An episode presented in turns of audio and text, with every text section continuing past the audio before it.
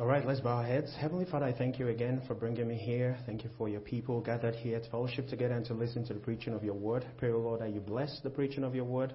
Uh, fill me with the Holy Spirit so that I can speak your word boldly, give me utterance, and open our hearts, O Lord, so that we will not just be hearers of your word, but also doers of your word. In Jesus' name, amen. All right, I'm happy to be here again, and um, thank Brother Austin for picking me up in the airport, two hour drive very early in the morning. And a few weeks ago, Pastor McMurtry called me, or uh, I spoke with Pastor McMurtry, and uh, he asked me to preach. And I am honored to be here preaching. Uh, I just want to make that clear. Uh, pastors do not take preaching in their pulpit lightly because the Bible says, feed my sheep. So, uh, the, but the timing too was perfect because if he had asked a week before, uh, I wouldn't have been available. A week after, I wouldn't have been available. So this weekend was just the perfect weekend. So it works for me. It means that it is meant to be that I'll be here again. Uh, I didn't think I'll be back so soon. Uh, was just last year I got ordained by Pastor McMurtry. I, I was here visiting, and uh, he came over to uh, Montgomeryville, Pennsylvania, very close to Philadelphia. I always just say Philadelphia, but uh, Montgomeryville, and uh, he ordained me there. So I thank God for that, and everything has been going well in our church. So my younger ones, uh, my older ones, I should say, my the children, they were asking, "Oh, when when are we going to come back? When are we going to come back and see our cousins?" It's like. That is the McMurtry family, because we only travel to see cousins. And uh, so, uh, um, and here, we, here I am. Pastor McMurtry called me to come preach.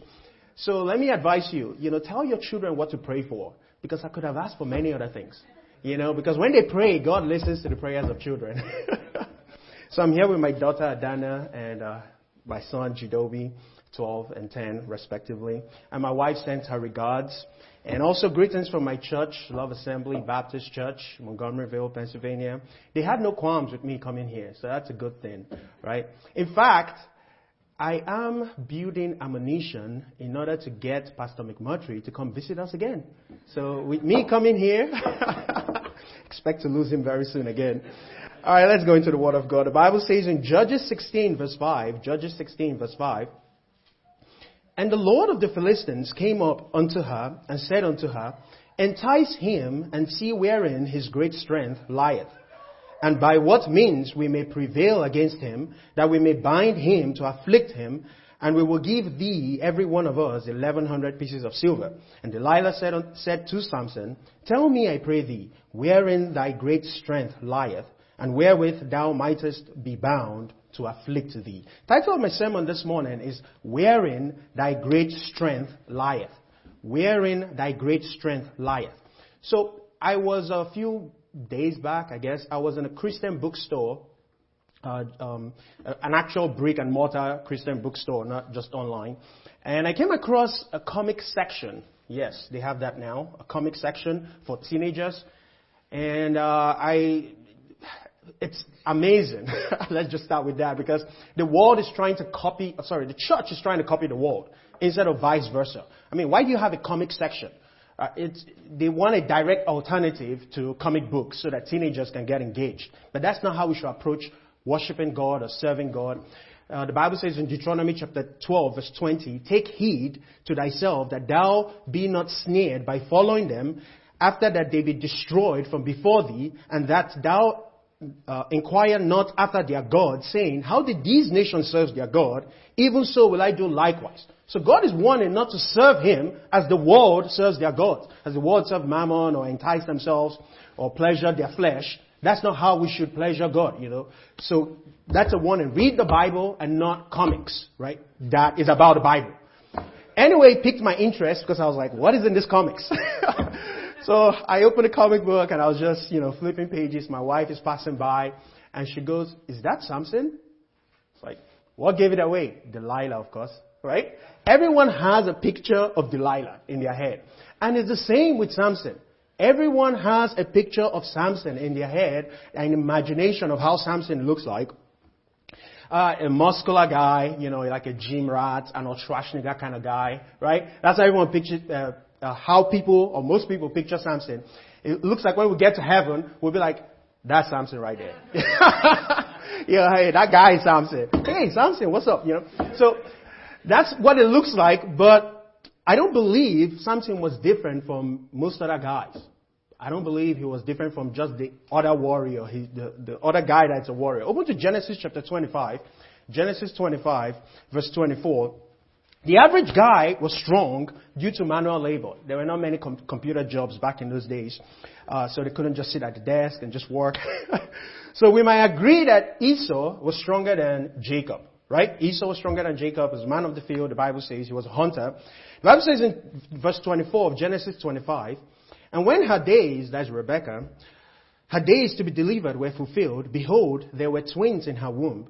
And the first came out red all over like a hairy garment, and they called his name Esau. And after that came his brother out, and his hand took hold on Esau's heel, and his name was called Jacob. And Isaac was threescore years old when she, when she bare them. And the boys grew, and Esau was a cunning hunter, a man of the field, and Jacob was a plain man, dwelling in tents. And Isaac loved Esau because he did eat of his venison, but Rebekah loved Jacob. So just reading the story, it's very clear that Jacob was mommy's boy, right? But uh, because he stayed with mommy in the tent and all of that. But you'll be thinking he's just some weakling, some weak guy. But remember, folks, Jacob, I believe, was stronger than most guys now. Most guys that feel like they're macho and they're strong. Because Jacob rolled a stone that guys had to, many men had to roll when he saw his wife to be. So he rolled that stone by himself. So Jacob was no weakling. So Samson looked similar to the warriors of his time. If he was a muscular, bodybuilding kind of guy and looked physically different from the other guys, then there will be no question wherein his great strength lied. They'll just look at him and be like, oh wow, this guy is very strong. That's why he's doing all these things and all these mights and all these wonders. He's doing that physically. So it will be very obvious. Also, when he lost his great strength, uh, it would have shown on his muscle mass. He would have lost muscle mass instantly, but Samson did not shrink, right? Samson just remained Samson. And when he gained his strength, it was not obvious also. Because it's not like they saw him gaining strength, moving the stone around, making sports. So it wasn't obvious. So his physic, his, looking at him physically is not different from looking at another guy. As believers, our great strength lieth not in the physical. It's not by what we have, no matter your occupation, what you do to earn a living. What is more important is your vocation and calling in this life. Open to Psalm 18, Psalm 18 verse 32. How God has equipped us to fulfill our calling according to His purpose. This is where our great strength lieth. In Psalm 18, verse 32, Psalm 18, verse 32, the Bible says, It is God that girded me with strength and maketh my way perfect. So it is God that gives us strength, right? Verse 33, He maketh my feet like hinds feet, and setteth me upon my high places. He teacheth my hands to war, so that the bow of steel is broken by mine arm. So Obviously not literal. David is, in David's time, I mean, we're not like breaking bows of steel, but he's saying it is God that gives me the strength to fulfill his will. Why was David called a king? I've, I've called it, I've, I've chosen a king after mine own heart. The king was to fight battles, right? And God knew, uh, David knew that God was his strength, that God was giving him the victories, helping him to succeed in his calling.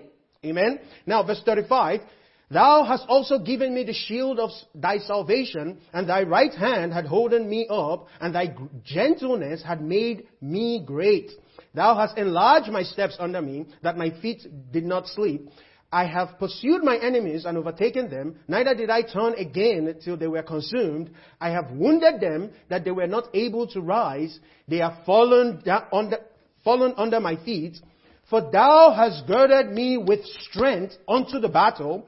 Thou hast subdued under me those that rose up against me. Thou hast also given me the necks of my enemies that I might not dis- that I might destroy them that hate me. So the question is, are you in the will of God for your life? Are you walking according to the purpose of God for your life? Are you fighting the right enemies?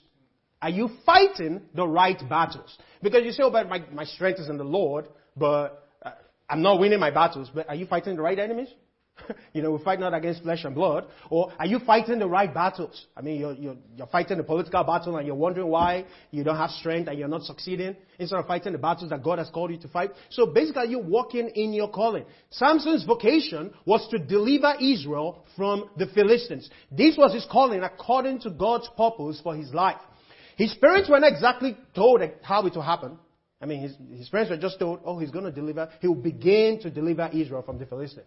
So the parents are like, okay, we'll just raise him like a normal child and just, but they saw glimpses of his strength. They saw glimpses of how he would deliver Israel when he was a child. And Samson himself knew how he would deliver Israel. He, he knew because he could, he could display those great feats of strength at will. The Bible says in Judges 13 verse 24, I'll just read there.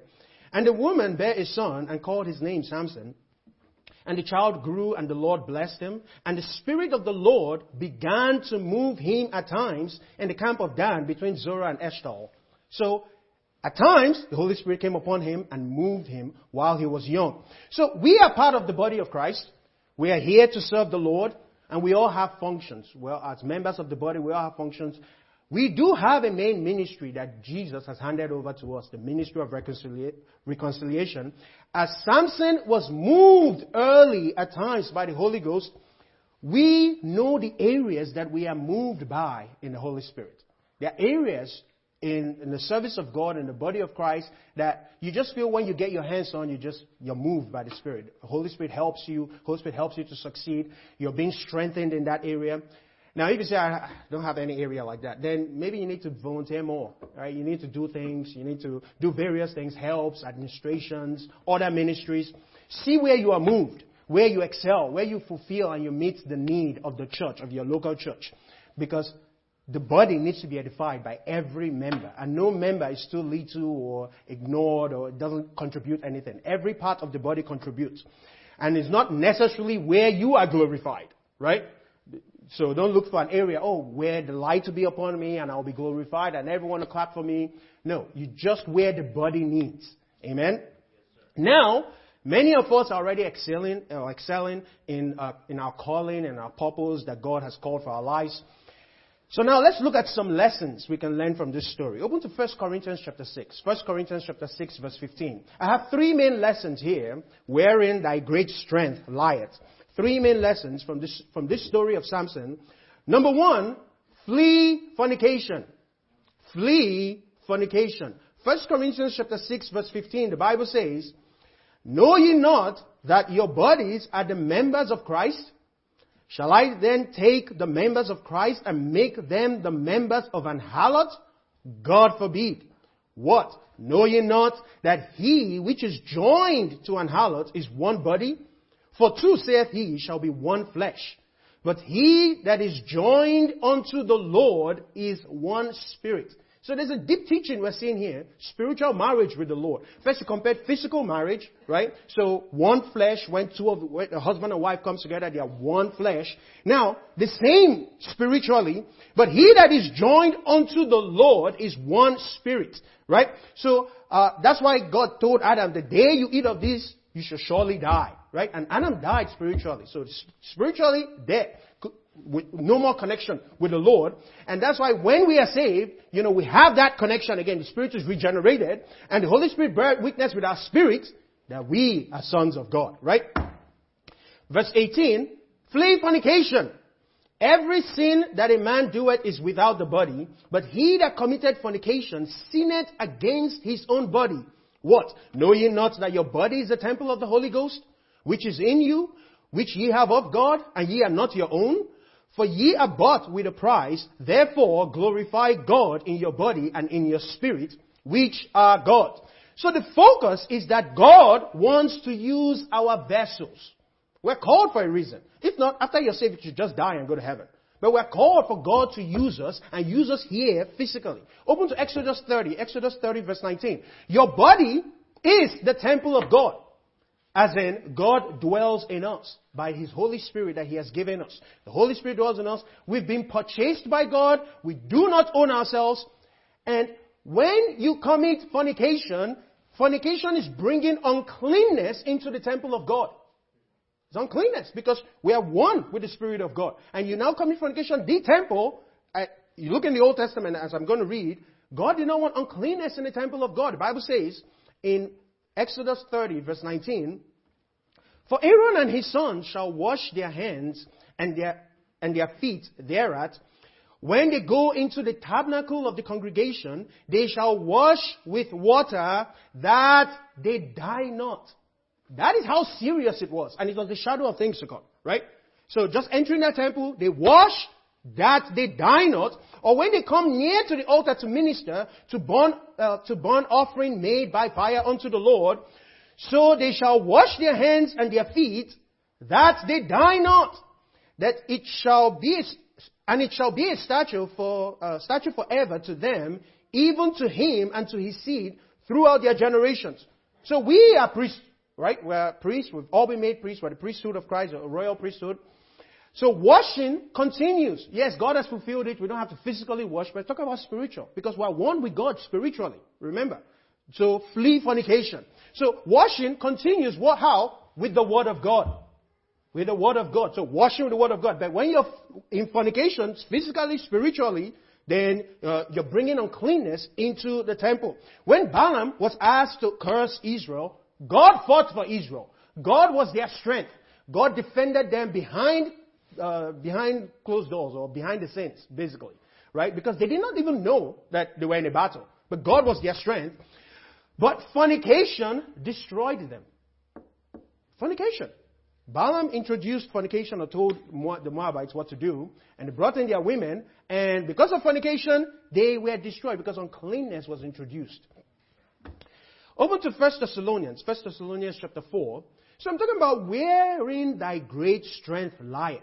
Your great strength lieth in God, right? And it's in the will of God for your life. So flee fornication so that you and God can walk together because if fornication there's uncleanness. First Thessalonians chapter 4 verse 3 the Bible says, For this is the will of God, that this is what God wants. Even your sanctification that ye should abstain from fornication. So fornication brings uncleanness into your temple. Right?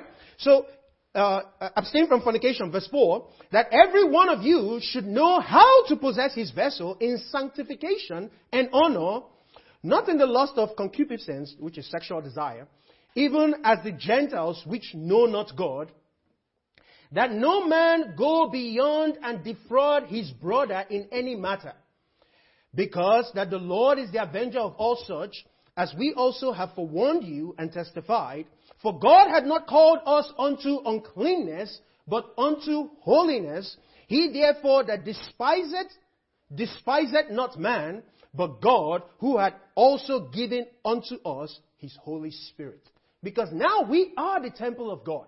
So, if you bring in fornication, that means you don't have sanctification, right? That means you're not sanctified, you're not dedicated to the Lord. So, Trans- you see this transition from flee fornication, or God wants our sanctification from uh, and honor. He talks about physical fornication, then goes on to say in verse 5, he says, Not in the lust of concupiscence, even as the Gentiles which know not God, that no man, verse 6, that no man go beyond and defraud his brother in any matter. So fornication shows that you have no love for yourself. That, that, that, it's clear because you have no love for your vessel, sinning against your own body. Then if you have no love for your vessel, how can you love your neighbor as you love yourself? You see that? Oh, oh, that's why no man should go beyond and defraud his own brother. But when you're in fornication, when you're, there's uncleanness in your vessel, then you cannot actually keep the laws of God. Love your neighbor as you love yourself. That love God, all your heart, all your mind, all your soul. Love your neighbor as you love yourself. That hangs all the laws and prophets. So Jesus said.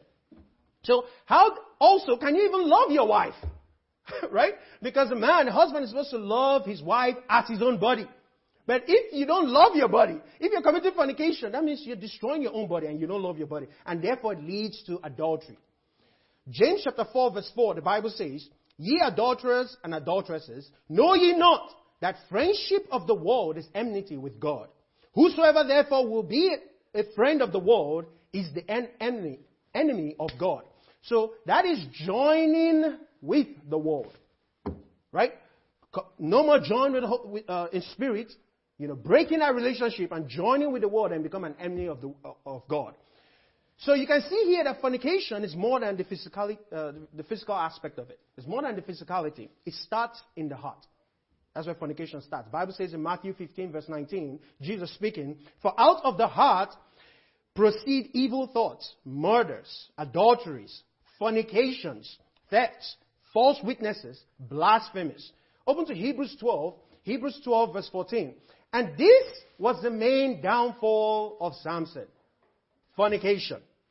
And this can bring down any man to a piece of bread, as the Bible says. Samson could not control his vessel. He, he had the strength of God, right? Uh, God was moving him, but he was bringing in, he, he was in fornication. His vessel, he could not control it. So therefore, he could not even love his neighbor as he loved himself, because he didn't love himself. so, in fact, we'll go on in the story. I'll, I'll explain more. Look at Hebrews chapter 12. Hebrews chapter 12. Because fornication is just is more than the physical aspect of it. Hebrews 12 verse 14. Follow peace with all men and holiness, without which no man shall see the Lord. So follow peace and holiness, right? With all men, without which no man shall see the Lord. In your Bible there you see a colon, so it's going to give you a list under that. app. Alright, number 15, uh, verse 15, first one. Looking diligently, lest, that's number one, any man fail of the grace of God, because you know what the grace of God teaches us according to Titus. So lest any man fail of the grace of God. Number two, lest any root of bitterness spring up, trouble you, and thereby many be defiled. Look at verse 16, last one there. Lest there be any fornicator. Right? So what are you supposed to do? Follow peace with all men and holiness, without which no man shall see the Lord, lest there be any fornicator or profane person as Esau, who for one morsel of meat sold his birthright. For ye know how that afterward, when he would have inherited the blessing, he was rejected, for he found no place of repentance, though he sought it carefully with tears. So this is a person that does not want peace doesn't want peace with the brethren, doesn't want peace in church, doesn't want pe- unity, doesn't want people to grow. He's bringing in uncleanness in the temple. That's what he's doing. His own temple and the congregation of saints is the house of the Lord. So therefore, a little leaven leavens the whole lump. So the, the Bible says the wisdom from above is first pure, then peaceable. You know, I, want peace, but there's no purity. No, then that's not wisdom from above. It's your own wisdom. It's wisdom of the earth from the earth is sensual, devilish. The wisdom from above is first uh, pure. So fornication is uncleanness. That's, that's what it is. So this person only cares about himself. Not following peace with all men and holiness is the spirit of a fornicator, a profane person. And that's why the Bible likened that to Esau. Like a person like Esau, forsaking your calling and your purpose for the flesh. Esau was the first son. He should have gotten, you know, the calling for the seed of, uh, of for, for the seed to go through him, right? But no, Esau did not care about the things of God. Right? Esau just wanted to do his own thing because he thought that's where his strength was. You know, he was excelling uh, in, the, in, uh, in the flesh, and he forsook the things of God. So Esau was saved. I'm not saying he wasn't saved. Esau, the person, right, uh, was saved, but did not walk in the ways of God. Physical prosperity is not wherein thy great strength lieth, because Jacob had the blessing. Fornication leads to destruction. You know, I can't really see that time, so when I stop, I stop. All right, fornication leads to destruction. It's led to the destruction of Sodom and Gomorrah. The Bible says in Jude 1, verse 7, even as Sodom and Gomorrah and the cities about them in like manner, giving themselves over to fornication and going after strange flesh, are set forth for an example, suffering the vengeance of eternal fire. So, how did it start? Right? Fornication. They gave themselves over to fornication, and you saw the path. In Romans chapter 1 is the same path. And what do we see in our world, right? The, the pride. You know, in Ezekiel, it talks about they had pride, fullness of bread, idleness, abundance of idleness. And that's what we see in our world, and that's why you see fornication is becoming a norm, a normal thing. This also was a picture of Samson's life. Pride, he could do anything, just came, lifted up the gate, just went with it. right? Oh, I, Abundance of idleness. He's spending all day in a harlot's house. Like, what is he doing? you know, just himself, right? Fullness of bread. I mean, who could challenge Samson? He could do anything. Then, fornication. Fornication is not forced um, upon anyone. You know, you don't accidentally, you know, commit fornication. You don't trip and fall into fornication, right? Something you think about. That's why it starts in the heart. And Samson knew the information that he was going to give would be used against him. He knew that. Because from the beginning, his wife, he should have learned his lesson from the betrayal of his wife, uh, whom he married. When, he, when she told her people about the riddle, it's like, oh wow, you got that from my wife. Then, how many chances did he get with Delilah? I mean, as you're reading, you're like, dude, what do you expect to happen? what do you think she was going to do? Oh, now you've told me uh, that's it. Like, that's what it is with fornication. What do you expect will happen? Destruction. That's what is going to happen. But you're full of yourself. You think you got it all. You think you know it all. But, you know, you step into fornication. So the Bible says in Hosea 13 verse 9, O Israel, thou hast destroyed thyself, but in me is thy help. So we destroy ourselves by bringing in fornication instead of fleeing from fornication. It's not about Samson praying every day, oh God, please stop letting Delilah ask me this question. It's for him to flee. It's for him to run. So we destroy ourselves when we willfully live in sin. Ephesians chapter 5 verse 3, but fornication and all uncleanness. See how they, those two are put together? Fornication, uncleanness. God wants our sanctification and holiness. But fornication and all uncleanness or covetousness, let it not be once named among you as becometh saints. Alright, let's look at point number two. Realize the true source of your strength. Open to 2 Corinthians, 2 Corinthians chapter 4, 2 Corinthians chapter 4, verse 7. Wherein thy great strength lieth. Number one, flee fornication. Flee fornication. Number two, realize the true source of your strength. Retain that true source in your knowledge. Don't be like the fools in Romans 1 that did not want to retain God in their knowledge. So retain that in your knowledge. Let that be your everyday thoughts, how you live your life, but the realization where your true strength lies, the true source of your strength. So Paul, in his life, suffered many things in the ministry, right? And he was able to overcome it all because he knew where his strength lied. In 2 Corinthians chapter 4, verse 7, 2 Corinthians 4 7, the Bible says, But we have this treasure in earthen vessels, that the excellency of the power may be of God and not of us. See that? So he understands that. Look at verse 8. We are troubled on every side, yet not distressed. We are perplexed, but not in despair. Persecuted, but not forsaken. Cast down, but not destroyed always bearing about in the body the dying of the Lord Jesus. You see that? That the life also of Jesus might be made manifest in our body. Open to 2 Corinthians 11. Keep flipping. Go to verse chapter 11. What hardships are you suffering? Right? Realize the source of your strength. Always bearing in mind what Jesus went through. Looking unto Jesus, the author and finisher of our faith. Always bearing that in mind. You say, oh, I'm suffering this, I'm suffering that. But you cannot be destroyed. You're just going through it. If you know where your strength lieth. 2 Corinthians chapter 11, look at verse 23. Paul goes on. Are they, are they ministers of Christ? I speak as a fool. I am more. In labors more abundant, in stripes above measure, in prisons more frequent, in deaths often.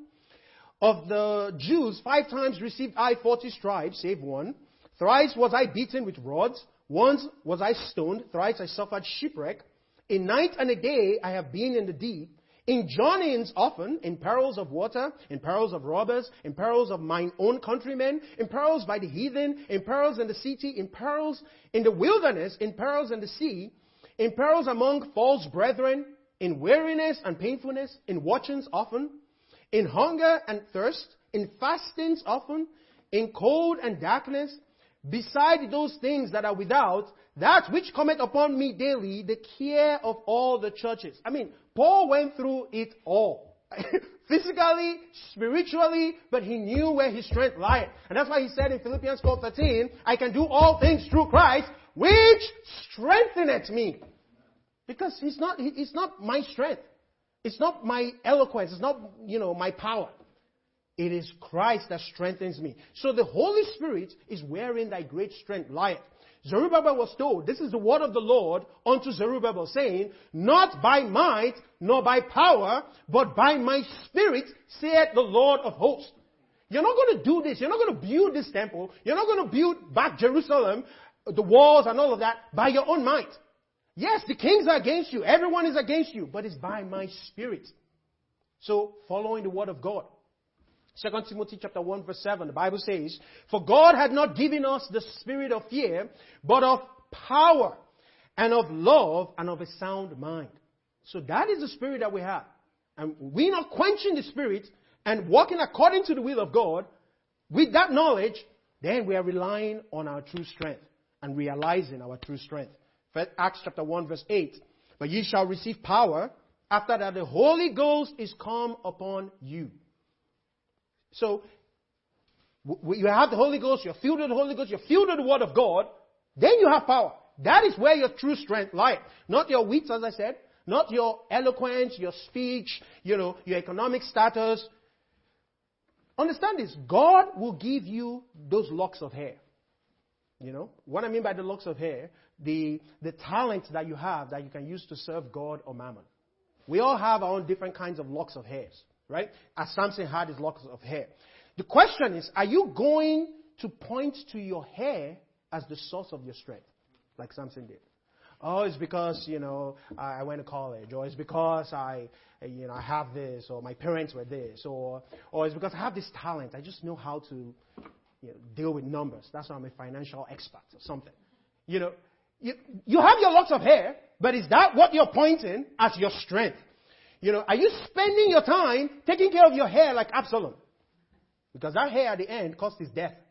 You know, you just, you know, keep, you roll it up, it's all long, you just keep combing it, washing it, you know, your locks of hair. Or are you like Mary that used her hair to wash the feet of Jesus? The same hair that was probably giving her customers. She used it to, because it's glory of a woman, she used it to wash the feet of Jesus. The Holy Spirit is our comforter to fortify and strengthen us using the word of God. In Psalm 119 verse 28, the Bible says, My soul melted for heaviness, strengthen thou me. How? According to thy word. The Holy Spirit teaches us, He reminds us of the word of God. Open to Daniel chapter 6. Daniel chapter 6, verse 3. Another interesting thing about Samson was that he was unlike the case of Daniel or the story of Daniel. Uh, look at Daniel chapter 6, verse 3. Uh, verse 3, the Bible says, Then this Daniel was preferred above the presidents and princes because an excellent spirit was in him, and the king thought to set him over the whole realm. Then the presidents and princes sought to find occasion against Daniel concerning the kingdom, but they could not, but they could find none occasion nor fault, for as much as he was faithful, neither was there any error or fault found in him. Then said these men, we shall not find any occasion against this Daniel, except we find it against him concerning the law of his God. So you look at Daniel, it is very obvious wherein his great strength lieth. It was in his God, through prayer. They looked at him, they tried every other thing. Oh yeah, this guy, the only way we can get this guy is when we, if we get him against the law of his God. So the problem was that they underestimated Daniel and his God, right? What was their plan? let's cause Daniel to be cut off from his God by not praying. And if he still doesn't want to be cut off, then we'll kill him through hungry lions. It was a very good plan. I mean, yeah, yeah, give them credit. But it didn't work out because they underestimated Daniel and his God. You know, Daniel was still going to pray. I mean, he opened the windows. it's like, as he normally did, he wasn't showing off. As he normally did, he opened the windows. So, but Samson did not exactly have devotions with Delilah every morning, right? So it's not easy to tell where his strength lies. I mean, Samson was just doing anything he wanted to do. So it's like, where, where is this guy's strength? How can we get this guy? right? It's not, oh, let's poison his food or like, Samson's just strong. We've tried everything. We've gotten his people to turn against him. Right? But he still succeeded. Like, what can we do to get Samson? So the Philistines did not know how to go about destroying Samson. And Samson himself, I want to tell you, knew where his strength lied. But he did not realize, he, it was not really in his heart, but he knew in dire times and dire situations, he knows where to call, what to call on for his strength. The Bible says in Judges 15, a chapter uh, back, verse 18, after he had dis- uh, fought the whole army and he was tired, the Bible says, he, and he was sore athirst and called on the Lord and said, Thou hast given this great deliverance into the hand of thy servants, and now shall I die for thirst and fall into the hand of the uncircumcised? So Samson knew that it was God. right? You have given me this great deliverance, and now I'm going to die after using me. So now I'm just going to die. You know, then God helped him, right? So, but his heart did not reflect it. You know, close to God with your lips, but your heart is far away from God. So his heart did not reflect it because he told Delilah all his heart. Do you see that? Delilah pressed him. He was vexed to death. His soul was vexed to death. And the Bible says, and he told Delilah all his heart. And he did not mention God. Oh, it's just my hair. You know, this my hair is so nice. No razors come on it before. I take good care of it. Don't you see how I take care of it? You know? So he told, that, but that was all his heart because he was pointing to himself. He did not realize where his great strength lied. When you do not acknowledge the true source of your strength, you expose yourself to the attacks of the enemy. That's what you're doing. You're not giving the glory, the praise, or the credit to God and you're relying on your own ways. The Bible says in Proverbs 16:7, when a man's ways please the Lord, he maketh even his enemies to be at peace with him. So, but when your ways don't please the Lord, then the enemies are not at peace with you, and you're exposing yourself to attacks. Our enemy is stronger than us. But with God, we are more than conquerors. I mean, one angel can destroy a whole army. Not talk of the devil. What stopped the devil from destroying Job is that God put a hedge, a wall around Job. That devil could not touch him. So the, our enemy is stronger than us, but with God, we, can, we are overcomers. We're more than conquerors. We're stronger. He has no authority over us. In Psalm 18, verse 29, the Bible says, For by thee I have run through a, a troop, and by my God have I leaped over a wall. David knew his strength came from the Lord. He could do great things. He could destroy armies. He could go to war, fighting the wars of God. So by thee, I have run through a troop, and by, by my God, I have leaped over a wall. Not with your hair. Not with your hair. Look at Ephesians chapter 6. Ephesians chapter 6, verse 10. As you open there, I'll read you Exodus chapter 15. Exodus 15, verse 2, the Bible says, The Lord is my strength and song. He is become my salvation. He is my God, and I will prepare him an habitation my father's God, and I will exalt him. The Lord is a man of war. The Lord is his name. So they are relying on God to fight the battles. Ephesians chapter 6, verse 10. So, how do we fight these battles? With the armor of God. The Bible tells us in verse 10, finally, my brethren, be strong in the Lord. See, not in yourself, not in your own hair, right? Be strong in the Lord and in the power of his might, put on the whole armor of God, that ye may be able to stand against the wiles of the devil. For we wrestle not against flesh and blood, but against principalities, against powers, against the rulers of the darkness of this world, against spiritual wickedness in high places. Wherefore take unto you the whole armor of God, that ye may be able to withstand in the evil day, and having done all, to stand. Imagine Samson explaining this to Delilah. So wherein thy great strength lie? Where, where is it? You know, I have the breastplate of righteousness and the helmet of salvation. If you can take that from me, then, then you can, then you, you know, subdue me. But no, my hair, something physical, exposing yourself to the attacks of the enemy because you're not realizing where your great strength lies. Last point I have is uh, prayer. Open to Psalm 18. Psalm 18. Prayer. Wherein thy great strength lieth, Flee fornication, right? Flee fornication. Your heart is not right because fornication starts in the heart. It's not a mistake. It's not something you fall into accidentally. It shows that you don't care about yourself. You don't care about other people. You don't care about yourself. And you're bringing uncleanness into your temple, into the house of the Lord, and it only leads to destruction. Realize the true source of your strength, and then prayer. Look at Psalm 18, verse 1. The Bible says, I will love thee, O Lord, my strength. The Lord is my rock and my fortress, and my deliverer, my God and my strength. In whom will I trust? My buckler, the horn, and the horn of my salvation, and my high tower. I mean, what else? I mean, the Lord is, is his whole chessboard right here. Like, he's everything. Right? God is just protecting him all around. He's saying, God, you're just my strength. You're everything to me. Then what does he say? Verse 3, I will call upon the Lord. Prayer. I will call upon the Lord, who is worthy to be praised. Remember, he's my strength and my song. So shall I be saved from my enemies. The sorrows of death compassed me, and the floods of ungodly men made me afraid. The sorrows of hell compassed me about. The snares of death prevented me. In my distress, I will, I called upon the Lord and cried unto my God. He heard my voice out of his temple, and my cry came before him even into his ears. So he heard my voice, so you're praying. Remember all these, they go hand in hand. He heard my voice out of his temple. Now, if my people who are called by my name will humble themselves and turn from their wicked ways and pray and ask for me, like call upon me, I will forgive them, then heal their land. So you have to humble yourself. You have to make sure the temple is clean. You have to come with purity first. But if there's uncleanness, then the prayer is not going to work because God is hearing from the temple. And He will come with destruction. He will be the destruction. Because He's all you are. He's, he's all your strength, I should say. So Samson prayed. Samson prayed. I already showed you in chapter 15 when he prayed and God give me strength so I don't, uh, you know, help me so I don't die after you finish using me. So he prayed. And later on too, he prayed in this chapter, chapter 16. So when all hope was lost, he still prayed. His prayer, although, was still about himself. he was saying, let me avenge them for my eyes. Right? He wasn't even thinking about his calling. Right? Samson was just consistent to the end, I guess. So he was praying to God, oh, avenge me for them putting on my eyes.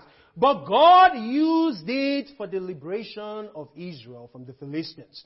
And Samson, obviously, liberated Samson because there are some things that are worse than death. And that's what the, that's what the enemy put him through. Gouged out his eyes and just made him suffer. I'm sure he was, he was just wishing for death. Now, God knows the end from the beginning. Just as God formed Jeremiah and knew that Jeremiah would be a prophet unto the nations, He told Jeremiah, This is what I formed you for. I know that this is what you're going to do. He knew the choices that Samson will make, and therefore He said Samson would be for, uh, to deliver Israel, to will begin to deliver Israel from the Philistines. He knew that Samson, uh, Samson would make this choice to kill himself and deliver Israel. So when David was down in his sin, he prayed also. Look at Psalm 51, Psalm 51 verse 10, Psalm 51 verse 10. After committing uh, adultery and murder, which are worthy of death, both of them, uh, he was in distress, he still called upon the Lord because he knew where his strength lied. He was relying on his flesh that time, on his own wisdom, and he went back to his strength. And the Bible says, Create in me, Psalm 51 verse 10, create in me a clean heart, O God, and renew a right spirit within me. Cast me not away from thy presence, and take not thy Holy Spirit from me. Look at this, verse 12. Restore unto me the joy of my salvation, and uphold me with thy free spirit. Why is he saying restore unto me the joy of my salvation? Because the joy of the Lord is your strength. He was weak at this point. He was he just completely weak. I don't I can't do anything. I can't walk in the will of God for me anymore. I can't do, I can't step out as a king and come out and go in. Right? I can't do that. So I need my strength back. I need, I need to be in your goodwill, in your favor. Restore unto me the joy of my salvation. So when you have that joy, then you have that strength, no matter what is going on around you. Prayer is the key to accessing that great strength. Because wherein thy great strength lieth is in the Lord. As God commanded Joshua to be strong and courageous after taking over from Moses, the same commandment we have from the Lord that we should be strong and courageous. Open to Isaiah chapter 40, Isaiah chapter 40, verse 29. We too have a ministry handed over to us from, uh, from Jesus, ministry of reconciliation. So God has given us work to do, just as Joshua was given work to do. Now we cannot rely on ourselves. We cannot rely on our own strength. We will burn out and we will faint. If, rely, if you rely on yourself, you burn out and faint. So God told Joshua, be strong and be courageous. Meditate on the Word of God. Study the Word of God every day, day and night, in fact. The Bible says in Isaiah 40, verse 29, He giveth power to the faint, and to them that have no might, He increaseth strength. Even the youth shall faint, faint, and be weary, and the young men shall utterly fall. But they that wait upon the Lord shall renew their strength. They shall mount up with wings as eagles. They shall run and not be weary. They shall walk and not faint. In Mark chapter 3 verse 27, the Bible says, No man can enter into a strong man's house and spoil his goods, except he will first bind the strong man and then he will spoil his house. Samson pretty much gave them the ropes to bind him. And they just spoiled his house. They took everything, they took out his eyes. I mean, that is the wiles of the devil, the trickery of the devil. And Samson fell for it because of he missed all the steps. Samson did not know that he even lost his strength. That's what the devil does. Because the Bible says he walk out of his sleep and said, I will go out as other times before and shake himself and shake myself. And he wist not that the Lord was departed from him. You're relying on your hair. You, you don't realize where your strength is and you lose your strength and you don't know and you're still just walking up and down daily and the enemy can come at any time. Because you don't know where your great strength lies. And this happens when there is fornication. When there's uncleanness. Starts in your heart when your man looks at a woman and lusts after her, he has committed adultery with her in his heart. So, so it starts with your heart, right? Then um, failing to realize the source of your strength and ceasing in prayer. You're no more calling on the Lord in distress. You see, the Lord is everything. You, ha- you have no peace on that board. God is his battle, if you're fighting the Lord's battle, and the Lord will fight his battles. So, you will find yourself asleep without the Lord and in utter darkness, robbed blind, no pun intended, by the devil. Just spoil you completely. And that's what happened to Samson. According to Daniel chapter 11 verse 33, the Bible says, But the people that do know their God shall be strong and do exploits. At the end, Samson prayed for strength despite his hair was already grown because he eventually found out his God. Let's bow our heads. Father, I thank you, O Lord, for your word. Thank you for teaching us and showing us that in you is where our great strength lies. I pray, O Lord, for cleanness. I pray, O Lord, for holiness. Realize, help us to realize that you are our strength. Help us not to be selfish. Let us not just think of ourselves. But let us walk together as, as, as members in your body so that we can please you, so that we can grow in you. Continue to bless us and continue to keep us. In Jesus' name I pray. Amen.